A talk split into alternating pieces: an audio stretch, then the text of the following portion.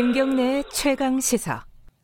어린이집 선생님들이 감염된 거 이런 것들을 많이 봤는데 최근에 초등학교 돌봄 교사가 감염이 됐어요 코로나 19에 그래가지고 아이를 맡겼던 학부모님들 걱정들이 굉장히 많습니다.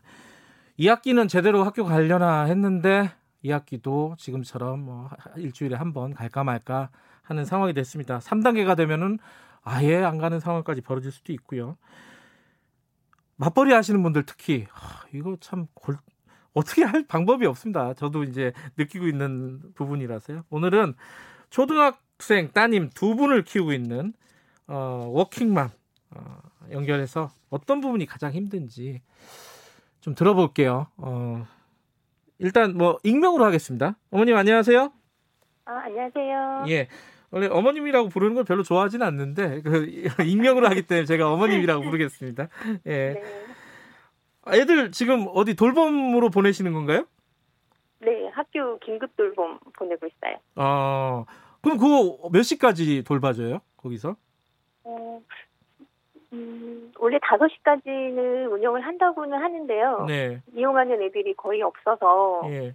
저희 애들은 그 점심 먹고 1시 반까지 있다가 이제 학원으로 가고 있어요. 아이고, 학원을 또 돌리시는구나. 어쩔 수 없이. 네.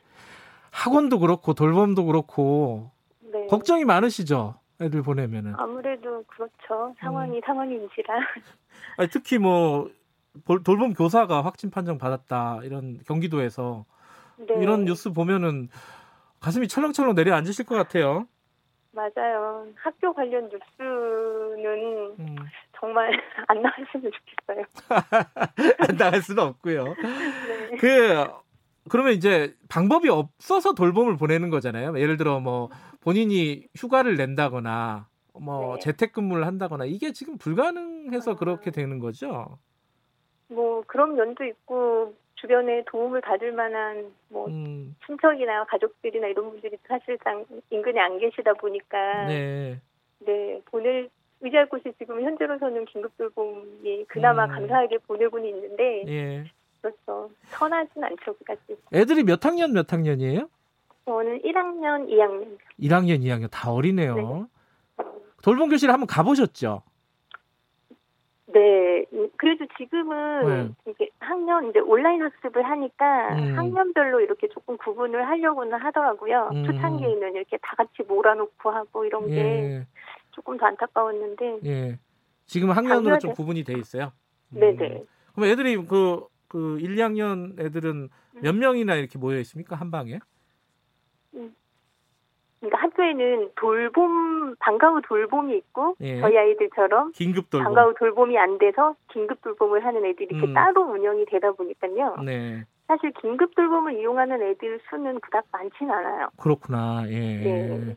그러다 밀... 보니까 이렇게 좀 quality 있게 운영되지는 않는 것 같아요. 어, 그래도 밀도는 좀 떨어지겠네요, 그죠? 네네. 음, 애, 그 애들은 선생님이 몇 선생님 몇 분이서 애들 몇 명을 이렇게 돌보나요? 선생님들은 오전, 오후로 이렇게 바뀌면서 매일매일 돌아간다고 하시더라고요. 음흠. 네, 그래서 그리고 애들은 좀 많이 나오면 대여섯 명, 음. 좀 적게 나오면 한 서너 명 운영되고 있는 것 같아요. 어, 방과 후 돌봄보다는 훨씬 더 그래도 애들 밀도는 좀 적다. 네, 작지만 애, 하루 종일 뭐해요, 애들 거기서? 하루 종일. 네. 시간 보내기, 네. 단순 보육, 네. 프로그램들이 이렇게 좀 뭐랄까 짜임새 있게 진행될 여유는 없는 모양이죠. 아직까지는 조금 안타까운 부분인 것 같아요. 음, 밥은 어떻게 합니까? 그 학교 급식으로 먹습니까? 아니면은 음, 어떻게? 저희 학교는 예. 뭐 이렇게 매스컴만 많이 듣긴 했는데 저희는 급식으로 주곤 있어요. 아 그래요? 어, 네. 급식이 되는군요. 아니 근데 네. 그 같은 애를 키우는 엄마들이나 아빠들 네. 이렇게 얘기를 들, 들으실 거 아니에요 다른 데들 네네. 그쪽은 안 그런 못, 못 하는 데도 있다고 들었어요? 그러니까 이제 도시락 저희도 초창기에는 도시락을 주기도 했거든요. 아 도시락을 사가지고 네, 뭐 진짜 인근 분식점에서 파는 도시락 이렇게 애들이 찍어서 음. 저도 궁금해서 한번 찍어서 보내달라 그랬는데 네. 찍어서 보냈는데 무슨 땡땡 만두집 아. 박스 막 이렇게 해서 주기도 했는데 이게 이제 장기화가 되니까 음. 급식을 그래도 주니까 음. 학교에서 오늘 급식 메뉴는 뭐다라고 안내지 보내주고 하셔서 네. 그나마 도시락 먹을 때보다는 조금 안심이 되죠. 음, 그래도 급식이 진행되는 학교들이 있군요. 네. 그 맞벌이시잖아요. 네네. 그럼 이제 아빠하고 엄마가 이렇게 그냥 이렇게 쉽게 생각하면은 번갈아 가면서 뭐 연차를 내든 뭐 네. 돌봄 휴가 뭐 이런 게 있는 회사도 네. 있지만은 어쨌든 그런 식으로 애를 애들을 이제 돌볼 수도 있지 않습니까? 그게 근데 그렇죠. 현실적으로는 많이 어렵죠.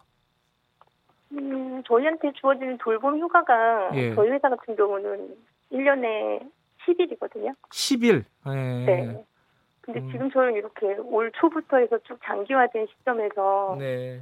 네, 10일은 정말 위급한 사태 아니면 음. 쓸수 그거를 단지 애들 보겠다고 쓰기에는 사실상 좀 현실적으로 음, 어렵죠. 음, 정말 이제 애가 아프다 이럴 음. 때는 돌봄 휴가 신청해서 이제 음. 병원을 가거나 이렇게 남편도 같이 이렇게 돌아가면서 하고는 있는데 예. 그렇다고 집에서 돌봄 휴가로 애를 장기적으로 보기에는 좀 어렵죠. 불가능하네요. 뭐 그죠. 열흘밖에 그렇죠. 안 되면 불가능. 예. 네. 연차고 이런 거 다 쓰면 나중에 진짜 급할 때 못 쓰잖아요. 그죠? 그렇죠. 예. 그리고 제... 업무의 성격상 예. 재택근무는 사실 좀 어려운 일을 실시간으로 하는 일을 하다 보니까 아, 어머니께서 예. 네. 아, 그럼 재택도 안 되고 돌봄 휴가는 네. 1년에 고작 열흘이고.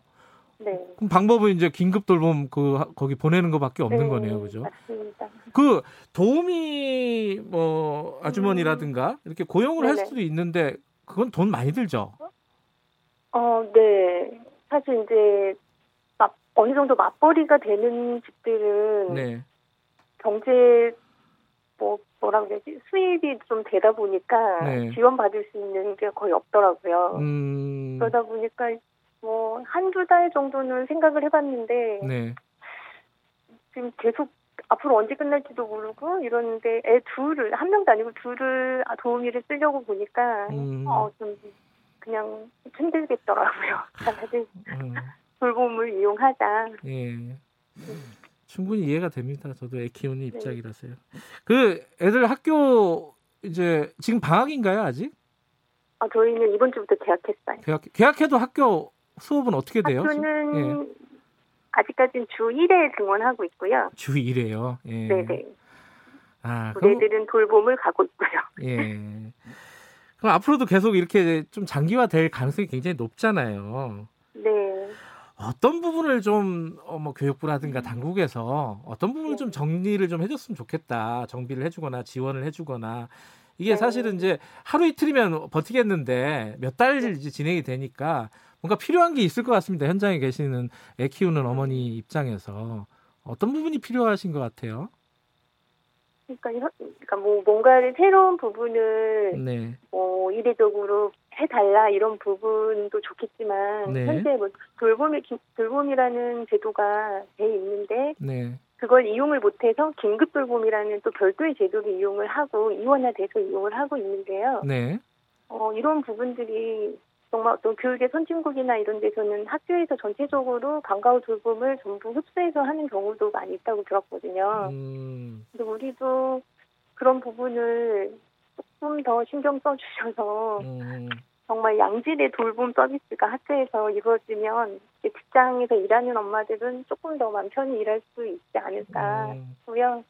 사실상 현재도 감사하며 이용하고 있는 제도이긴 해요. 그렇죠. 그거라도 어디냐라는 생각도 있긴 해요. 그죠? 네네. 네. 근데 조금 더 보완이 음. 되고 정말 학교가 주체가 돼서 아이들을 끝까지 돌봐줄 수 있다면 음. 제일 좋지 않을까 하는 바람이죠. 그러니까 이렇게 고마운 마음이 있기 때문에 막 말씀 못 하시지만은 그냥 시간 때우는 게 아니라 어떤 네. 애들이 교육적으로 좀 그래도 양질의 어떤 교육을 받을 수 있는 그런 돌봄 서비스가 필요하다는 말씀이신 거죠? 어, 네. 예, 아마 이 청취자분들 그리고 당국자들도 많이 들으셨을 것 같습니다. 어쨌든 애들 키우느라 고생 많으십니다. 전국의 어머니 아버지들 다들 고생이 많으십니다. 고맙습니다. 오늘 연결해 주셔서. 네, 감사합니다. 네, 경기도에서 두 딸을 키우고 계신 익령의 워킹맘과 잠깐 얘기 나눠봤습니다. 8월 25일 화요일 김경래 최강시사 오늘은 여기까지 하겠습니다. 하루하루가 좀 힘드시죠?